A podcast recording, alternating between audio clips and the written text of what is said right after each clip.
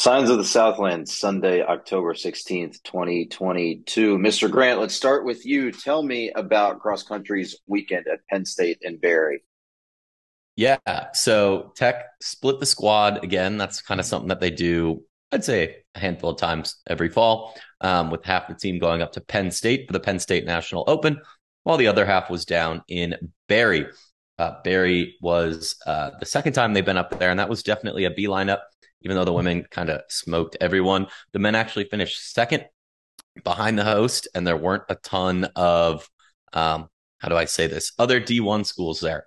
So definitely not much you can take away from that. But the good news is they actually placed pretty well um, up in Penn State.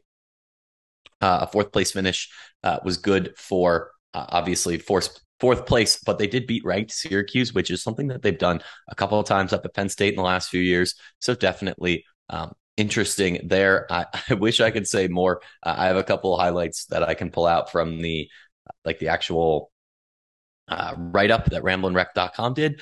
But when I went to go read off the results, uh, both of the links were dead and didn't open up any other pages. So uh, outside of those those top tier finishers, Liz Galarza, James Craigen, um, I couldn't tell you, you know, what other what other teams were up there. That being said, uh, Galarza and Craigen, uh, as they have throughout the year, have led the way.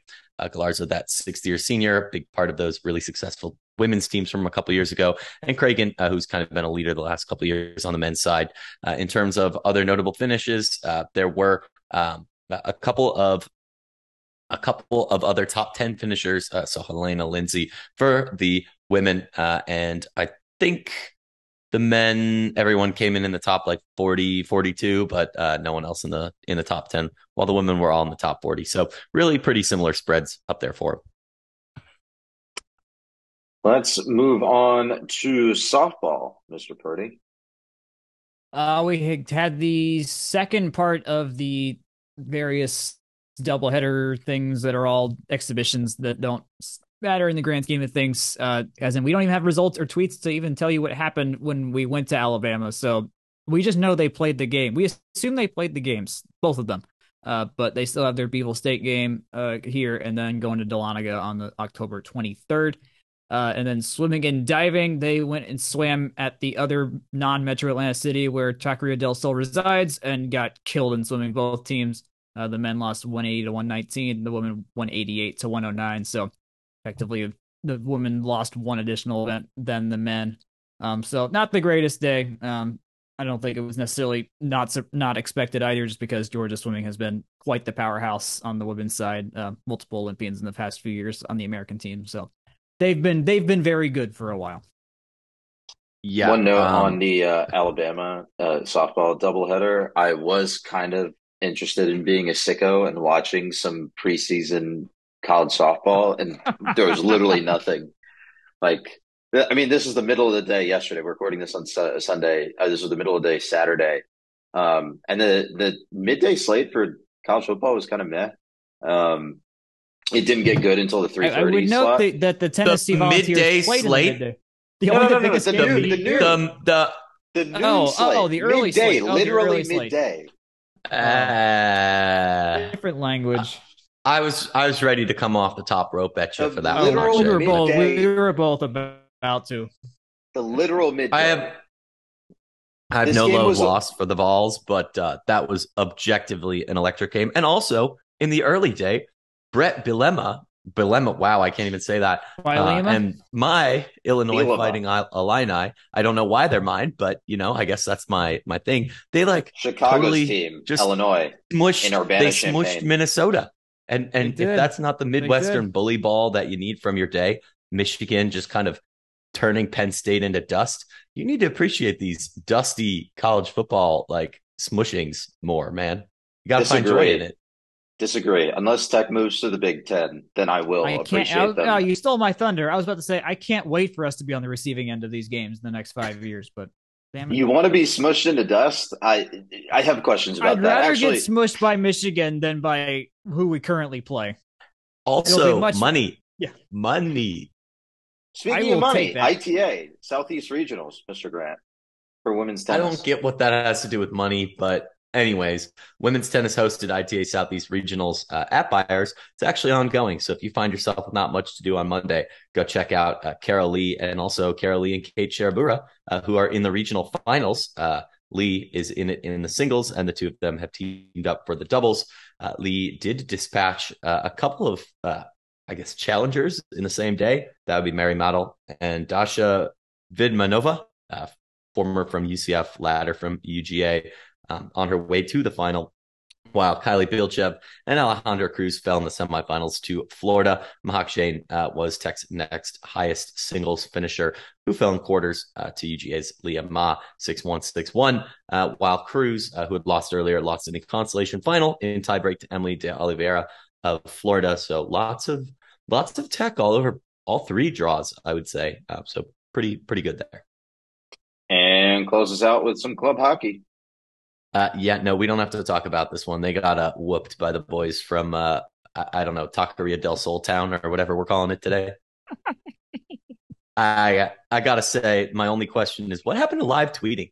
These do a great job posting the goals, who scored, all that stuff, um, and it's a lot harder to find that now. But uh, they are in a much uh, much cleaner uh, web designed league, so CHF is really easy to find period by period scoring breakdowns. So I guess uh, it's a give and take there. Wait, now I have to, as the only software engineer on this uh, on this podcast, I now have to actually determine this for myself. Give me one second. It's C- fine. It, CHF versus what they used to have is a big step up, dude. Big okay, but it's fine. It it could be. It, it's fine. It's all fine. It, it, I think it could be improved. Are you looking at CHF or the GT hockey site? Because I'm talking C- about the governing C- body. Yeah, I'm chf.rsports with a Z, mind you, dot com. Is that really the URL? Wait, take oh, this out if you want, Akshay. Uh, take this out if you want, Akshay. But is there any site that you wouldn't say it's fine? There's things that could be improved. Is there any site you wouldn't have said that about? No, all sites. there's always room for. There's always room oh. for improvement. You mean even your beloved game on paper isn't perfect? Yes, there's so much room for improvement. Are you kidding me? Every time I go, uh, every time I look at the site, I find something to, that I kick my butt for. Anyway, this is we're getting too way off topic. Let's get us back on the tracks. Let's head over to the edge for some administrative analysis. Georgia Tech has hired a new athletic director as of the 14th of October. Jay Batt from Alabama, who is the number two uh, at Alabama under Greg Byrne, is now the athletic director at Georgia Tech. Uh, some comments from President Angel Cabrera. Quote, we are excited to welcome Jay to Georgia Tech. His leadership experience at one of the most competitive programs in the nation and his extraordinary track record in fundraising and revenue generation will bring great value to Georgia Tech. Uh, as a former student athlete, Jay has a keen appreciation for what it takes for students to compete at the highest level while pursuing a degree at a top academic institution. He values and shares our culture of excellence and integrity and his commitment to student well-being and success.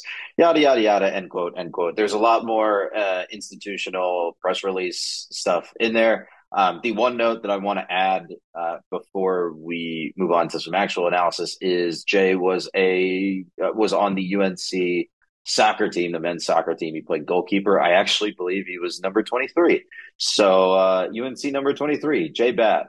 Actually, before we get to other notes, Jake, as someone who is very invested in the Collins, or not the Collins regime, but the Stansbury regime, how do you feel about this hire? Let's set the table that way.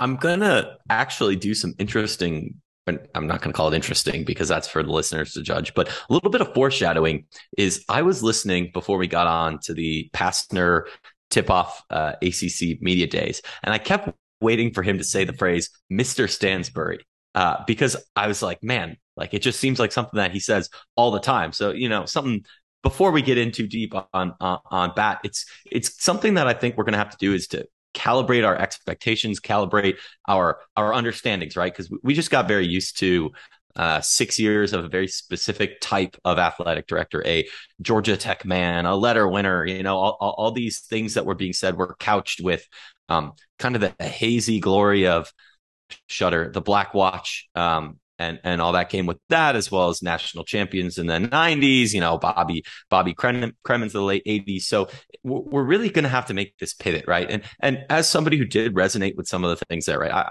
I, I love history. Uh, I think um, Tech's a really unique place, and I was excited that it, it, seemed like we had somebody who was doing a good job raising money and raising the profiles uh, of of a lot of these um, non sports that we do have. That being said, um, just interesting uh, that uh, you know that that we're going for a I guess tangentially ACC. I mean, he did win a national title at, at UNC, but a lot of his uh, primary experiences outside of the conference. It's certainly not at Georgia Tech. Um, so interesting to uh, to hear, especially for a department that does need revenue generation. And quite frankly, while it seemed like the last guy was pretty darn good at it, uh, I know you're the money guy uh, and the expert on that. So it seems like it's already a point of need because it doesn't seem like the debt has really gotten all that much better for for, for Georgia Tech. So I, I I know you kind of put me on the spot with the Stansbury thing, and it's tough to go from, hey, like volleyball did get really good, but how much of that is Stansbury just saying, like, hey, give them some money versus Michelle being able or Michelle being able to put in her her system, right, and hire good coaches and do good recruiting. Because at the end of the day, it's coaches and players that scheme and play to win games. It's not, you know, Todd firing a money cannon from the roof roof of Edge and being like, kapoof, Elite Eight, or like, boom, you know, women's basketball has Nell now, but it was great hire. But I, I don't know that he kind of sprung this question on me, so I'm a little bit all over the place there. Somebody bail me out. Jack, bail him out. Give me give me some of your opening thoughts on this hire before we dive in a little deeper. You've given me a great image for Jay Batt to as his first move as athletic director to go on top of Edge and gather a bunch of students around and just have a money cannon, just firing it out there. I will interrupt you one second. They literally did this. Uh, yeah, uh, for the for first the spring game ones? of yep uh, of the Collins tenure, the, the, athletic department handed Rec Club uh, money, like the money guns with fake money and dollars loaded in. I have uh, with have with Geoff Collins' face and. Uh, I have it somewhere. I have that dollar somewhere. I, am not going to look. it had a three on it. It, it, it, was a three dollar money down I bill. Saved, I'm sure I he. Saved, I, I saved those. I had one that lived in my pocket for the for my wallet for the longest time because I just thought it was so funny I, that that was with the rest of my cash. I had a plan to take one and have him sign it one day, but then he did.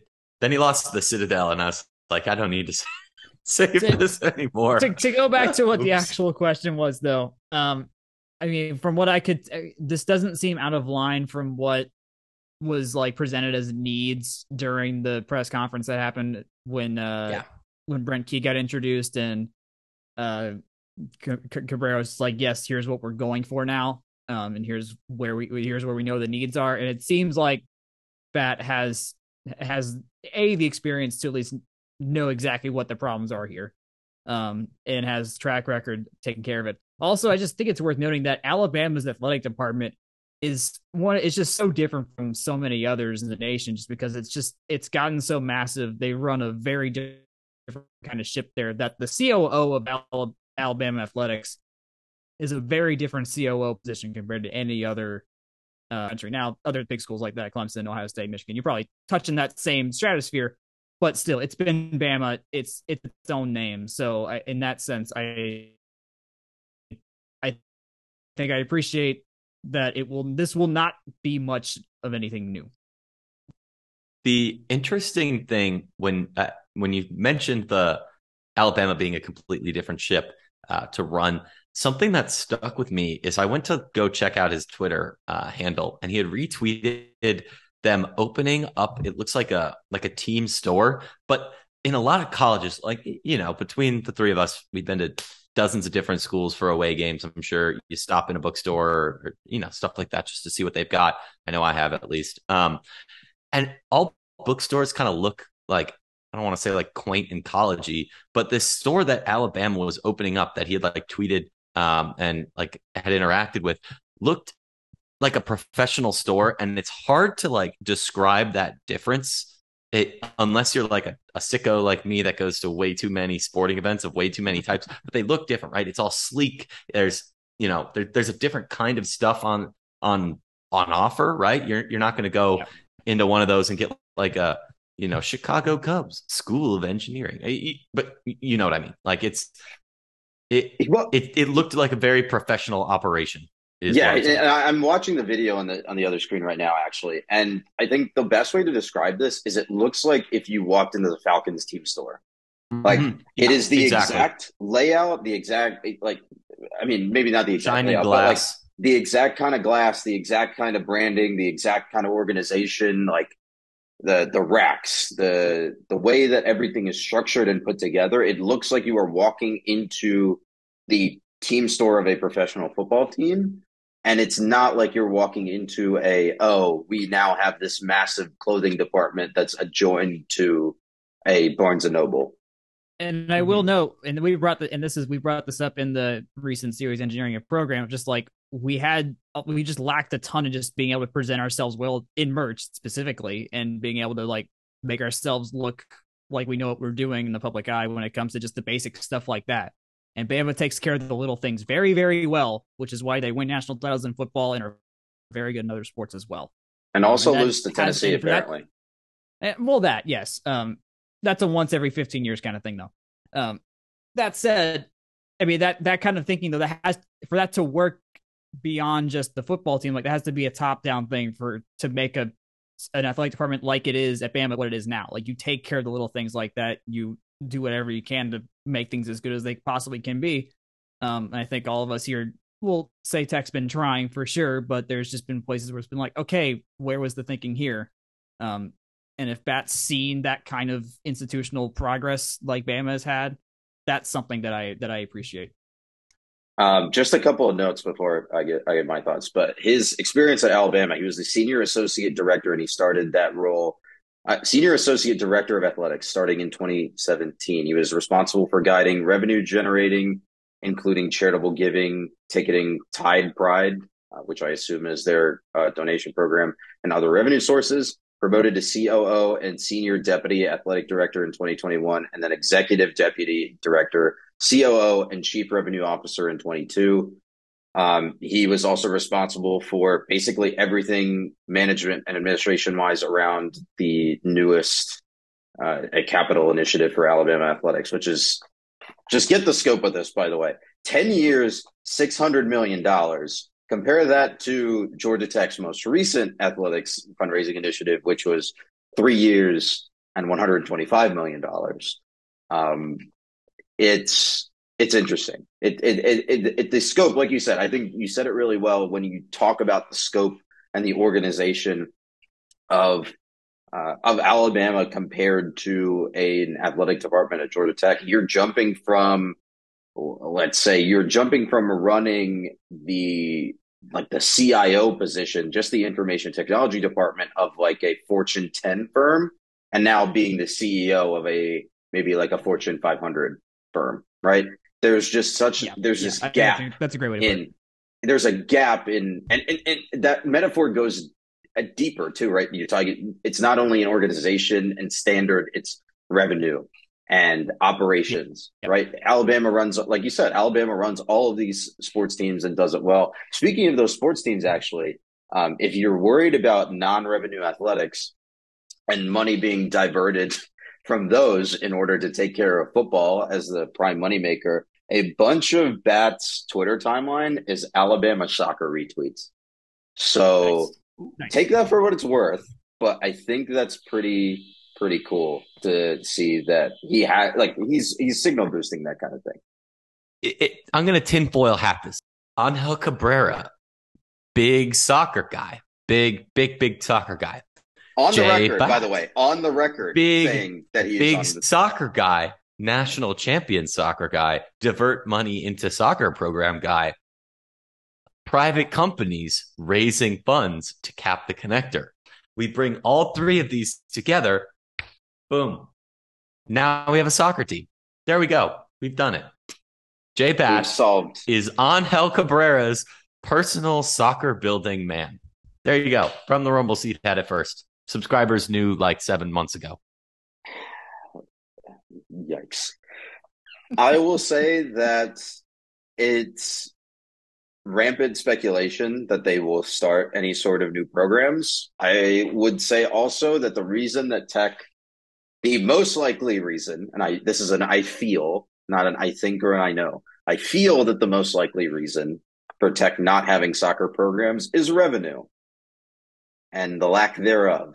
So, I'll put together two and two here, and you might get four, you might get five. Who's to say? Um, the couple of notes that I had on on Batt, just from talking to other people in, a couple of different discords and and just sort of feeling my way through things and doing my own research. I think he's a very high ceiling. Like I, I think the potential here is very very high, but the it, it's still an unknown, right? It, it's an unknown what that will look like. The road to getting there is very unknown because he hasn't managed the entire athletic department. Yes, COO, but I think title inflation one is a thing, and two, you as you don't get exposure to all of the programs when you're mainly running revenue generation. Right. So that's something that is a bit of a concern to me. I think on some of the names that were floating around the internet, he actually wasn't even on the board. And a lot of those other names I think we saw um, had some athletic experience. So, or athletic management experience. So it, it's interesting. That's definitely, that's definitely a concern on the table.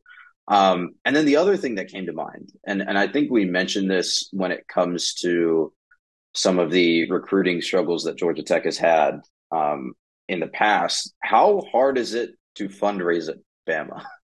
right? Like at a certain point, the Bama brand speaks for itself and hoovers in money.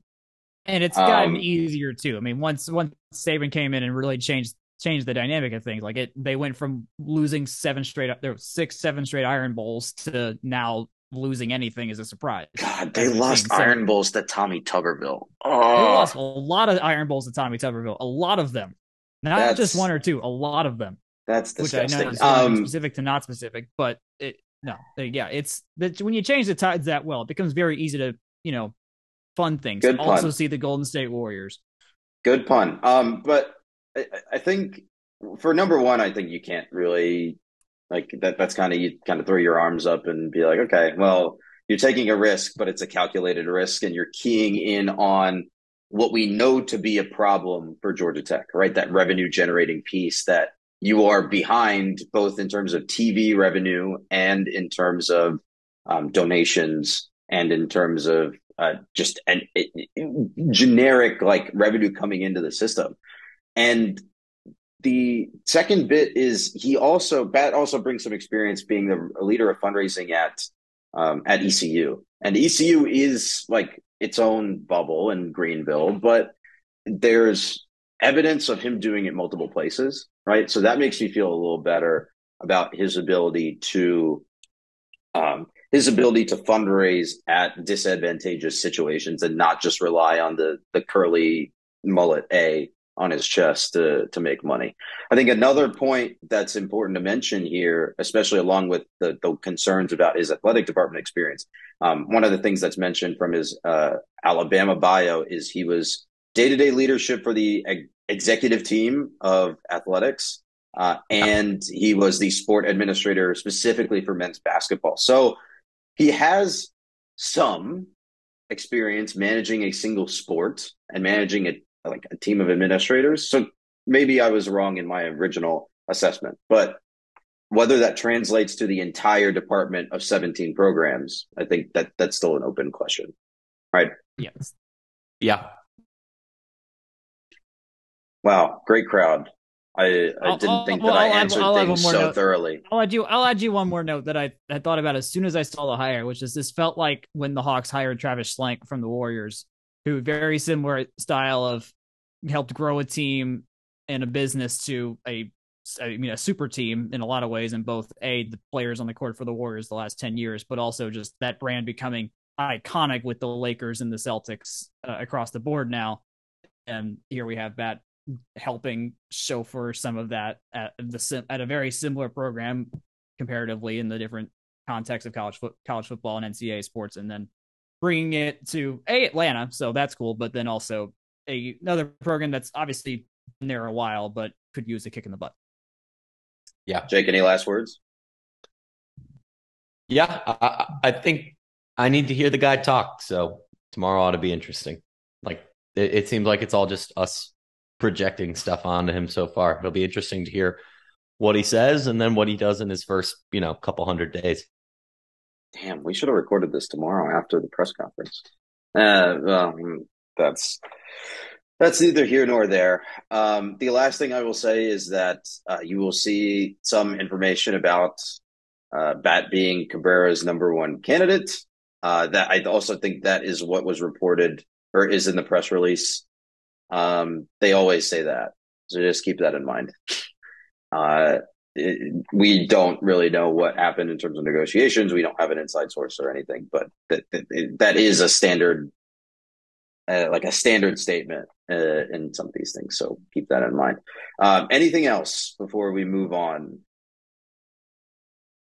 Nah, I'm seeing head shakes to move on. So a couple of news items from football before we move on. Uh, running backs coach Mike Daniels resigned inauspiciously a little bit on the same day that Batt was hired on on the 14th. There has been no word as to why, uh, and I don't think it's appropriate to speculate. So we are going to leave that one simmering that way. Um, later this week, uh, this week is a Thursday game for Georgia Tech football. As Thursday, October 20th versus UVA. Tickets are still on sale. Um, I think it was like twenty dollars on StubHub the last time I checked. So uh, national television. National television. Oh boy. We'll be right back to talk about more Georgia Tech news right after this short break. You guys know what we're here for. This is a Section 103 podcast. We love their stuff. Uh, Stephen and the gang over there do great work. Uh, as you know, always free shipping on orders over 70 bucks. And I think I'm going with the Coach Key hoodies as our featured shirt of the day. Uh, they aren't out yet, but you can pre order them. Uh, they have the full long sleeve version uh, with you know the the hoodie drawstrings and all that good stuff, or the Coach Keyified version with short sleeves I've never understood a short sleeve sweatshirt and I'm not about to start understanding now. Or you could buy the long sleeve one and chop the sleeves off yourself. But, you know, as cool as that would be, I think that would be mean to uh, such a high quality and soft design. Uh, that being said, like we said, free shipping on orders over 70, and you can find them at section103.com and at section 103 on Twitter. Welcome back to Scions of the Southland for October 16th. Let's kick it over to talking about women's basketball a little bit. A full preview will be coming later this month, but we want to talk a little bit about their recruiting class and also a little bit about ACC tip off week since that was this past week. Mr. Purdy, what do you have for me? Yeah, so the newest recruit, recruit that got announced was Deja Thomas, six three forward from Houston, uh, which the big note, the note there I have is uh, size, which is not. We'll talk about this in a little bit. Just that what that was our advantage last year between Cubaj and Hermosa, um, and Stroutman, and that will not be the advantage this year. So that's a big, that's a good get, um, and it, especially considering our, our, I mean, yeah, that's just where that is. Um, I think we had another recruit that came in earlier in the week. I'm forgetting her name, and I know she is Lithuanian, oh, but that man. is all I remember. Um, I did not the European, see the the uh, the Spanish and Eastern European uh, pipeline continues to be strong. The the, the at, recruit was from Montverde or Montverde, Mont whatever the yeah, one in Florida yes. is called. Yeah. Yeah. Uh, I'm gonna have to go find it, but it, yes, there there were two recruits this week. Uh, I will say that Thomas is in the top 100 on ESPN. She's number 66, so that's pretty cool. Um, that's very good. And Tonie Morgan last year was, I think, in the top 10 or at least the top 25. So yeah, Nell is still working the boards um, yeah. in terms of top tip top recruiting. Uh, Jake, do you have any thoughts about this before we move on to talking about ACC tip off? Uh, sounds like we're just trying to recruit uh, every basketball player that comes out of Mount Verde because uh, that was uh, DeVoe's alma mater, I believe. So interesting right. stuff. Uh, otherwise, I mean, he, for newer listeners of the podcast, I'm not generally your recruiting guy it ain't starting for football and it ain't starting for this either. So that's about all I got. Lame. ACC tip off. Mr. Purdy, what do you got on the women's basketball side? This is going to be a new. This is going to look a lot different than it did last year. Last year's team was, I mean, as I said, it was a lot of size. It was a lot of re- good rebounding um, and three point shooting when we needed it from Lotta-Maj Lahtinen from Sarah Bates. Um, occasionally a desperation heave from Cubaj. She she nailed a few of those.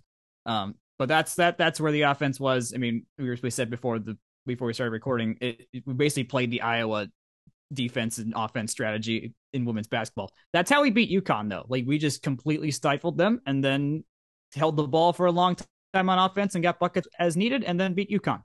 Uh, and it was quite something. Uh, that will not be this year's team. We do not have Lotta-Maj Lahtinen. We don't have Sarah Bates. Uh, we don't have uh, Lorela Cubaj, and we're not as big anymore. We instead have Cameron Swartz and Bianca Jackson, who are transfers, who are a little bit taller, can shoot, and are fast. Uh, yeah. And Nell at tip off said that's going to have to be how we're going to have to play this year because that's where our strengths are now. One thing I took away from watching the tip off wasn't just the uh, the the speed; it was also like the diversity of playing positions that kind of got bandied about not only by the players but also by Nell. Mm-hmm. I believe to paraphrase Nell, the line was something along the lines of, you know, it, it's not important where you're playing on the floor; it's just getting out there. Uh, that's a poor paraphrase, but you know, it, it, it's a matter of saying, you know, there.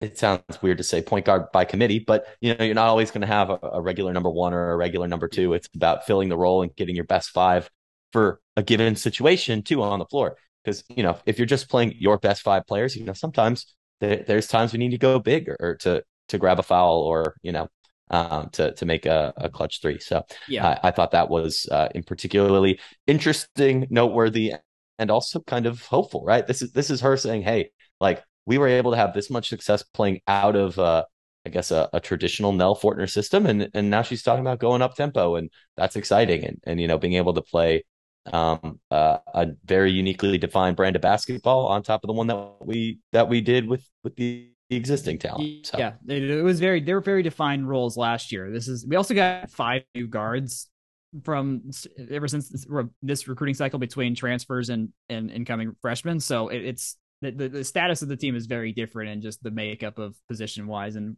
where we need to put people in. It's it's so much different. I think we we probably technically had five guards last year, but we lost two of them to injury and transferring um, by the second game of the year. So that that changed things. But it'd be super nice if someone like the ACC volleyball Twitter account or the ACC volleyball fan page put together a master list of all of the incomings and outgoings. Yes. For uh for tech and also for the rest of the conference because that was super have, useful when I we have, were doing. I have a semblance of one just for tech. I have a semblance of one because I wrote about the outgoings and I have some of the incomings. One of the incomings, should we just let, us just jump ahead to Tonie Morgan, who might yeah. be. I, I, I, I'm not, I'm not going to say I don't want to put anything in the terms of like the savior category or like we'll bring tech women's basketball to the promised land, but she's as good as a recruit as we've gotten in a long time. She was number 24 on ESPN's board, just to know that we've been get, getting getting that top 100 uh, she's only five. She's five nine, so it's not adding to the. It's not. It's it's straying away from the whole size thing we had. Um, it's this is a speedy shooter who can who can create contact, uh, can shoot from the free throw line. Already at seventy two percent, which would have been second on Tech's team last year if she played for us and just shot free throws. Like that would have been second best. We were not a free throw shooting team at all. Um, and she averaged 26 and four in her last year of high school, which was fantastic. She won the All Big Bend Player of the Year, which is some Florida award, but she won it two years in a row, uh, which that felt like that felt notable. Um, but she's fast. She's got good flavor in terms of her offensive ability. Um, and I, I think my thought is right now should be Eylia Love's backup. I don't know if that's the case. No idea. Um, but I think Swartz and Jackson will still get the primary minutes as fifth years and highly much more experienced and ACC title awards in terms of Cameron Swartz being the reigning most improved. So uh, that will I, I would be shocked if she didn't get minutes because if she's going to be able to help with the speed part and give critical minutes off for everyone else when they need it for a breather, that's where she's going to slide in, is my guess. Let's jump over to the men's side. Jake, you mentioned earlier in the episode that you spent a lot of your prep time watching Pastner speak at ACC tip off, and man, he had some he had some comments in this session if by a lot you mean the fact that somebody, I presume at, at Georgia Tech posted it to a different YouTube channel than normal, then yeah, because I I'd watched the women's stuff uh, a couple days ago on like you know Friday night or something, you know, just absent-mindedly, and I was like, huh. I never came across the men's stuff. They usually post clips like this. And there's a, for those that don't know, Georgia Tech's uh, YouTube channels like Ramblin' Wreck Tube, and apparently there's like a second Ramblin' Wreck Tube out there, but uh, but yeah, no. Long story short, uh, I did watch Pastner's blob uh, blurb. It's like 15 minutes. It wasn't anything too crazy. Um, uh, in addition to some of the reading I've been doing, and I think we've really seen a lot of the expected themes come across. Uh, that is mentioning that uh, you know, a lot of young players got some time last year. I think maybe that was a little bit overemphasized, in my opinion. I think you know uh, there are quite a few older players who um, who definitely uh, have been around for a while. Love Jordan Usher, love Mike DeVoe, but definitely had been. Uh, they got a significant number of minutes, so I wouldn't say that was uh, necessarily all all them. Anyways, uh, all young guys. That said, um, so this this year will be more of a leaf turn now without Jose, Moses, uh, Jordan, and Mike. Uh, in addition, he named a couple players that need to step up. The one name that I that rattles in my head uh, for there is, is Deebo Coleman.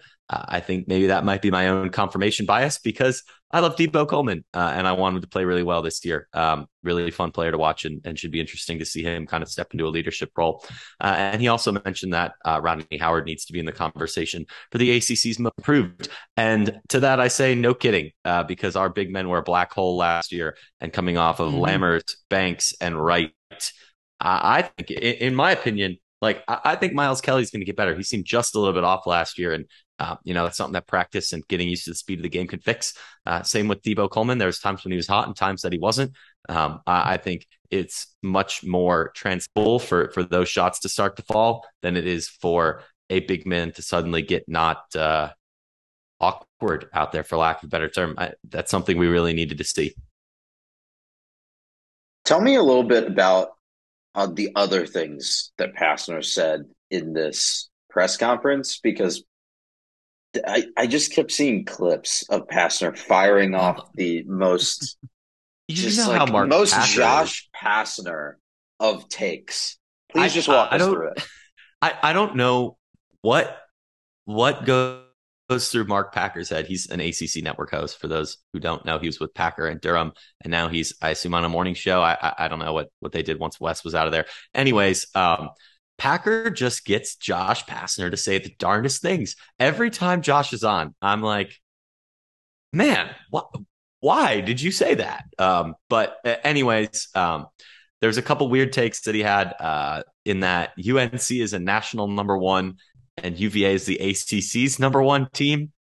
I don't know how that works. Like maybe I can wrap my head about it saying, oh, like, like UVA is a team that can you know, get a double bye and win the conference tournament, but North Carolina is the deepest in March Madness. But like both of those are kind of dice rolls, so I I, I don't know there. Uh, and I, I, also saw that uh, he mentioned uh, wanting a full round robin, i.e., 28 conference games, which would essentially make the entire season uh, a conference round robin. Which I don't think is the, I don't think that's the worst thing in the world either for ticket sales or for or for interest. Like build I, the whole plane out of ACC basketball. I I I would love I, I would love to go to 28 if it meant we kept like UGA, maybe some combination of like state or some mid-major type type team on there, but I, I, I don't know. Like Tech doesn't have in basketball a ton of out of conference rivals, maybe like a rotating Tennessee or Kentucky type type thing, but really ACC's like that, that's what puts the butts in the seats, right? Getting Notre Dame, Duke, yeah. uh, UNC at home and maybe ACC Big Ten Challenge. Uh, this is all me shooting from the hip here, but in, in terms of in terms of weird takes, those were definitely odd ones. Um, I do have one more legitimate thing uh, that I do want to come back to, but if if you guys have any thoughts on how UNC and UVA can both be number one, that was the one that had me most go, oh gosh, you know, next he's going to say there's going to be 12 ACC teams in the tournament or something like that. Here's how Bernie can still win, Jake.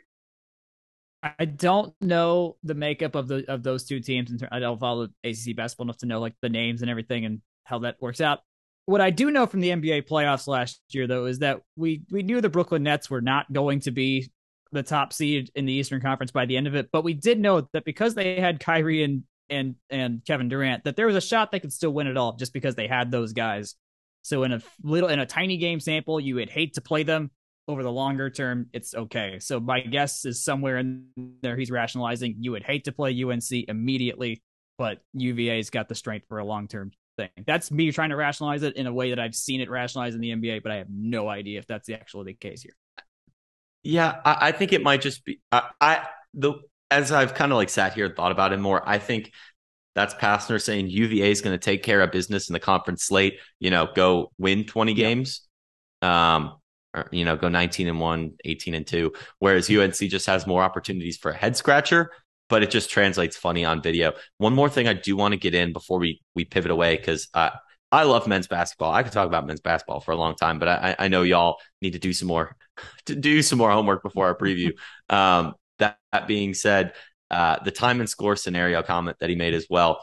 Um, that is going to be big. Uh, that is one of my biggest historic qualms about Pastner. And anyone who's listened to this show long enough has known that I'm not usually somebody who's like bad, uh, even when bad is a deserved reaction. Um, Josh Pastner's, um, you know, late game schemes, who the who the ball's going to with 20 seconds on the clock and down in possession or something like that is has never been something, in my opinion, that he has excelled at. Um, so the fact that he said that they're spending an outsized amount of time focusing on that shows that you know they're they're putting time into something that needs to be worked on because quite frankly not only did we lose a lot of games to uh, to good teams by four and six and eight points last year it was also something uh, that we've seen in, in years past as well. Um, one that sticks with me in particular i think it was an nc state game in his first or second year that just ended with Tadric Jackson just heaving some wacky three point shot when you've got josh okogie right there who is josh okogie. Um, you know, just making sure the ball's going to the right guy. Uh, and if you only need two, get two, you know, make those high percentage shots. So, um, just to be thought. fair, Tadric Jackson did that specific thing a lot. the the human heart attack, Tadric Jackson. Do we really have to go through this? I, I think my medical bills will go up, but um, a couple final notes. Renew your season tickets. The deadline, I think, for that is soon. Also, the season starts next month, so do that before the season starts. Um, we will preview both teams. I think our schedule sheet had women's basketball next week and then men's the week after, but I'm not the person that keeps the schedule for the podcast. I'm just the one that keeps the time during the episodes. Let's move on to volleyball's week. They dispatched Clemson very easily in a nice little three set sweep. And then they had a little bit of trouble with Duke, especially a very weird third set en route to a 3 1 win.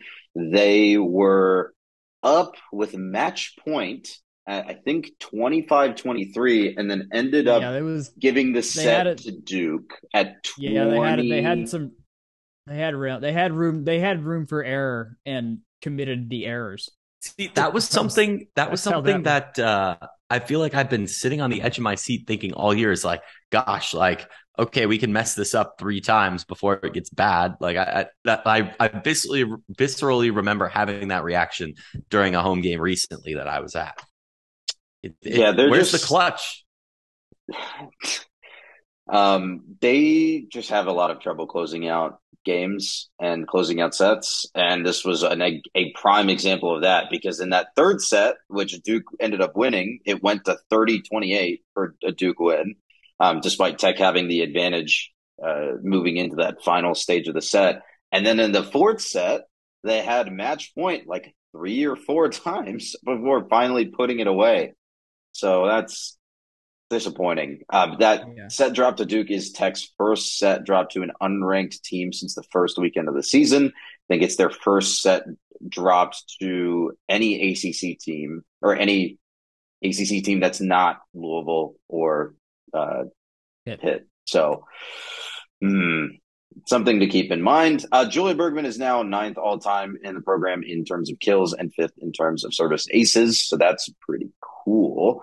Um, you will get Jake, to eighth too, because Brandon Bia is only about hundred ahead of her if her in kills. So that we'll we'll be talking about that in a couple weeks. Jake, yeah, let's I, go um, to you first on this week for volleyball. I mean, honesty time. The first game happened mostly while I was in choir, and I wouldn't say that. Hmm, how do I put this? It's been a long time since we played Clemson in a game that's actually taught something to us about the team. They just haven't been on the same plane the last three or four years. It's a take care of business game. Duke's been higher in the conference.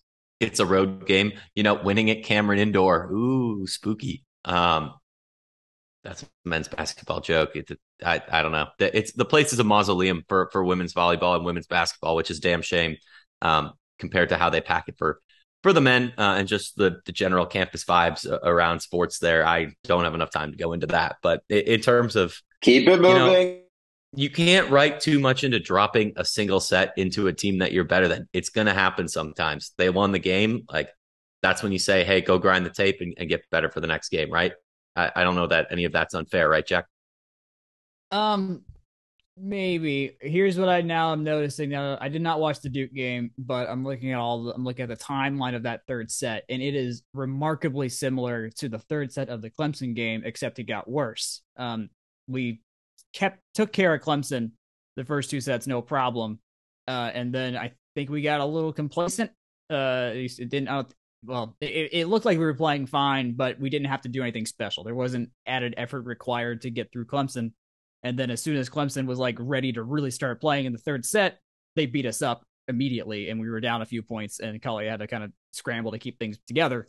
Um, and I mentioned in my article, I was just like, hey, it was Clemson, so it was fine, but like we can't just lose ourselves in the third set and expect everything to be great the next time. And then what do you know? Against Duke, we go down uh what do we we go down 9 10 4 in that third set like we were out of it pretty early on the same kind of story we had we were fine the first two sets 21 5 15 25 16 and then for whatever reason just not in not not in it enough and just get smoked out of the gate to have to battle back uh, eventually get back to match point so i think that's a good thing there though is that in both of these times we were down early but but clawed our way back to match points um, then that gets back into the closing part of like actually putting the thing away when you need to um, when it's close. But um, I don't know if we want to call two as a pattern or a trend, but that's worrying. Um, we did score five straight points to get to back to 11 10 in that strength. So like it was immediate, came right back. Um, but this is this is it, this is something here. I don't I don't I hope this doesn't happen this weekend. I think we'll be able to get through these first these next two games this weekend just fine. But um, I'll be looking at that third set very particular to see how he respond if we win the first two. Yeah, I think it, I think it's a trend, right? I, I haven't looked at the data all out to really say for sure, but at least anecdotally, like they could, it's just a continuing problem with being able to finish out these games. Um, and I don't know what the solution is. I think when things are obvious, like uh, Pimentel is getting targeted on serve receive, and that just needs to be cleaned up. Like when things are that obvious and the team is has watched the tape and is taking advantage of it, that's one thing. But when you just sort of slip into cruise control or autopilot late in late in a match and just lose the concentration at the end of a set, like that's a completely different vibe, right? I, I don't know whether it's an error situation like I, I have to just look at the data, and I haven't had a chance to do it yet. Like it yeah. could be errors. It I know could be yeah, yeah. At least for Clemson, errors was not the problem. That was one of my notes. Was that we only had six attack errors and then eight combined for service and return errors. So actually, we did better there. Clemson was not a threat though in that sense. Um, Duke against oh, close. I closed the stats for the Duke game, but I'm gonna guess it was more just because the sheer volume of points available was more between over extra points in the third set and then having to play a fourth. Jake, any final notes before we start moving towards looking to the future? Nah, and I'm not even sure there's much that this week can tell us either. Speaking of this week, uh, Boston College and Syracuse both at home. The Boston College game Friday, October 21st.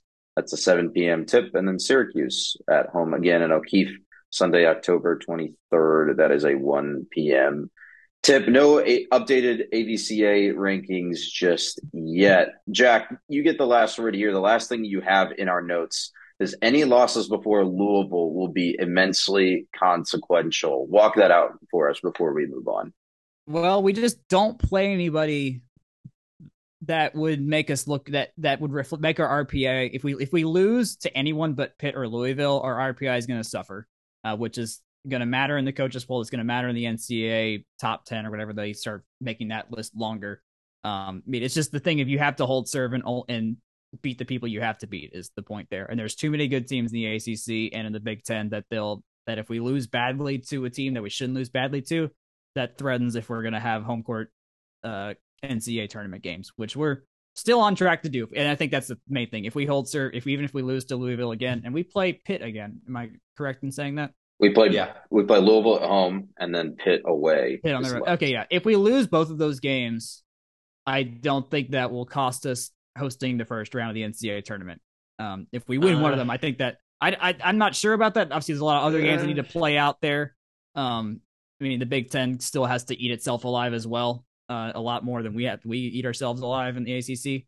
Um, our our one our win, I think, is still a little soft though. It's a little soft. Losing to Arkansas was a big was a big L in that department. Um, so I, I there's still there's still a little bit of room for error, but it's really just against the, the really best against the best teams because as we saw with Ohio State, they just kept staying in the top ten because they kept losing to good teams. Um, as long as we only lose to good teams, that's better than nothing. But that's that's better if we ha- than the alternatives. But have to win convincingly going out uh, to hold serve here. Cool. Let's move on to some ACC football picks. I think this week is a very interesting slate. So let's start on Saturday at noon on ABC. This is Syracuse at Clemson. Syracuse is undefeated, ranked number 14th in the nation. Clemson is number five. Clemson is favored by two touchdowns. Mr. Purdy, what do you got? I still, I'm still going to take the Tigers. I hate that either of these teams have. I mean, I hate that Syracuse. I mean, well, a there's gonna be a lot of orange. Be a lot of orange in this game. Uh, but also, and I think Clemson still got it. Syracuse winning. I mean, I, I don't know if they'll have had, had a bigger win in program history. I'm not well versed in their football to know, but uh, that would be that'd be incredible if they did win. But because it's at Clemson, they know they have to show up for that early kick. Not going to build up much drama. I think they take care of business. Jake. Yeah. I uh I can't see Syracuse winning this game uh, as much as I want to be able to. I just I, I I'm taking Clemson even to cover as well. Okay, let's move on to ESPN three slash your local RSN noon thirty features Duke and Miami. Miami favored by eight and a half points. Jack, what you got? Eight and a half. Wow. Okay. Yeah. Dukes. Uh, heck, uh, us beating them, I must have set something off. Uh, I'll. Yeah, I'll stick with Miami. Three and three. I thought they were gonna be honestly like two and four by this point. So, um, yeah, I'll take this. I'll, I'll take a Miami against this slipping Duke team. Jay. Hmm. Uh, Miami at home. I, I think I'd still take him. Uh, I, I don't actually. No, I'm going back on it. I think I think Duke covers, um, but I, am not convinced that they win. Uh, I think it'll be a pretty close game. Both of these teams are, like many in the Coastal, fundamentally flawed. Everyone in the Coastal is bad, same as it ever was. Uh, speaking of teams in the Atlantic, actually, 3:30 on ACC Network, Boston College at number 13, Wake Forest. Wake favored by 20 and a half points. Jake, you're up first. Wake all day, all day. Oof. And Jack. Wake all night, all night. Woof. Uh, moving on to the final game of your ACC weekend, 8 p.m. on ACC Network, Pittsburgh at Louisville. Peculiarly, this has a even line. Uh, the over/under is at 57, which seems weirdly low. Jake, you're up first. Yeah, I have no idea how this is an even line. Uh, give me Pitt. Pitt should win this one walking away, but I will hear any argument, Mr. Birdie. Yeah, I don't. I haven't watched Louisville play football this year, so I sadly don't have the knowledge to really say whether they how much of a fight they can put up. I can say you can see their football stadium from the airplane if you're flying into Chicago and there's no clouds, uh, but I'm still going to take Pitt. Chicago? What? You can see Louisville Stadium from flying into Chicago? Mm-hmm. Yep, you can like from 30 you're you're you're not talking about short final, right? No, I no. When I flew up for the Notre Dame game on Southwest, I was able to identify Louis. I was able to identify oh, all of Louisville's campus and then the entirety yeah. of Indianapolis. Yeah. I thought you were talking about like as you come into land. I was like, huh, what, no, huh, no, what? No, but, no, no. Yeah, yeah. Having driven no, they, through it, I was able to identify like where all the various parts of the campus was from from above. As a Chicago to Atlanta route frequenter, you kind of go diagonally across Indiana until you hit the lake. So yeah, that uh, I usually kind of zone out past Chattanooga, but you pick it back up again when when the land gets flat. Wow, do people fly to the Midwest or something? I thought you just fly over that. no, we can't all be big uh, New York, Boston, Acela corridor boys. Well, maybe you should consider it. Well, one thing that Jack has considered for his sicko picks of the week is a trip to Hawaii. Tell us more. Oh no, it's not. It's not. It's not in Hawaii. It's in Colorado State. Damn it! Uh, it's in Fort Collins. It's in Fort Collins. Yeah. Um, Dedrick Parson uh, has came off 136 yard, three touchdown game for the uh, the, for the Rainbow. What's their name? The Rainbow Warriors. Rainbow Warriors. Warriors. Rainbow, Rainbow Warriors. Warriors. Give me, yeah, give me them Rainbow. Give me them Rainbow Warriors covering and beating Colorado State in a very green and gold game. Go Bows. Uh, Jake, what you got for me? Yeah, um, I actually was going to do this one live, and the way I had settled uh, is I am going with Texas Tech versus West Virginia. I think both of those teams are incredibly fundamentally flawed, and it's at Jones AT&T Stadium, and anything can happen once you're west of Dallas because that's uh, nothing for miles around. So uh, I, I, think I'm still taking uh, Texas Tech here, but it, it, should be a weird little Big 12 uh, SmackDown. It, there's not even a network listed for this one. Where is this game supposed to be? That's bizarre. Uh, that's a great question. Who knows?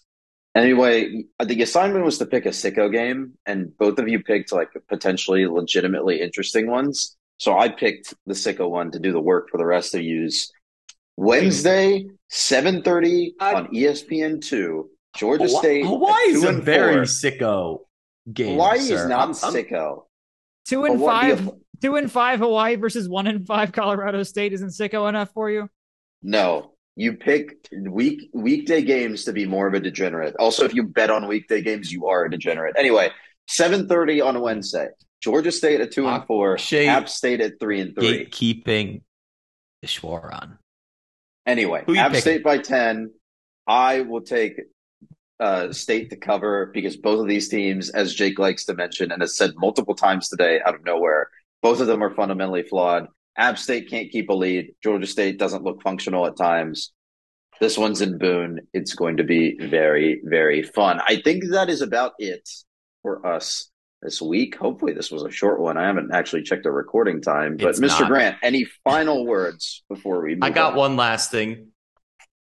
Do not call on Twitter for the game on Thursday to be a blackout. That is not one of Georgia Tech's colors. If anything, it should be a whiteout. Yes. Uh, I'm just saying, uh, uh, there are some great tech apparel makers out there, including uh, Section 103. You can't find black apparel on their store because it's not one of our school colors. Go buy something white from them uh, or, or, something gold or something. Even navy will do, or gray. I'd take gray, but blacking out the stadium is is not the move. Uh, I will be there. I would recommend y'all uh, be there too because it should be some interesting Thursday night football. I'm I, I, I'm excited for a football game, boys. That that's that's where I'm at. I'm excited. It might be legitimately better than whatever NFL Thursday night football is, which I'm actually about to check. Well, Jack gives any Those final have been notes. bad. Those Man, I'm, really I want to look at that too. I mean, if you want a real sickos pick, I mean, there's there's UAB Western Kentucky on Friday night, but uh, oh god. okay, so here's what here's what ESPN is putting on, or no, this is this is on Amazon Prime for TNF for the NFL. The Saints versus the Cardinals in Arizona. The Saints are two and four. The Cardinals are two and four. And it's also Call of Duty release week. So you know Kyler Murray is not going to be on top of it. It's oh going to be bad. Uh, well, well, we'll have will wait has will it have come out though by then? Will, will it be or does it'll be early? So I've heard multiple things. I've heard that early access is campaign only and not multiplayer. So it really depends on how much of a true gamer Kyler Murray is. Right. Okay. Uh, isn't it established that he is a true gamer? Well, yeah, but uh, only true, true sicko gamers play the Call of Duty campaigns these days. Yeah. As a noted true sicko gamer who only plays Call of Duty campaigns and doesn't really do multiplayer. The more you know. This has gotten off the rails. Anyway, yes, this I legitimately Tech versus Virginia might be better than Saints Cardinals. So watch that instead.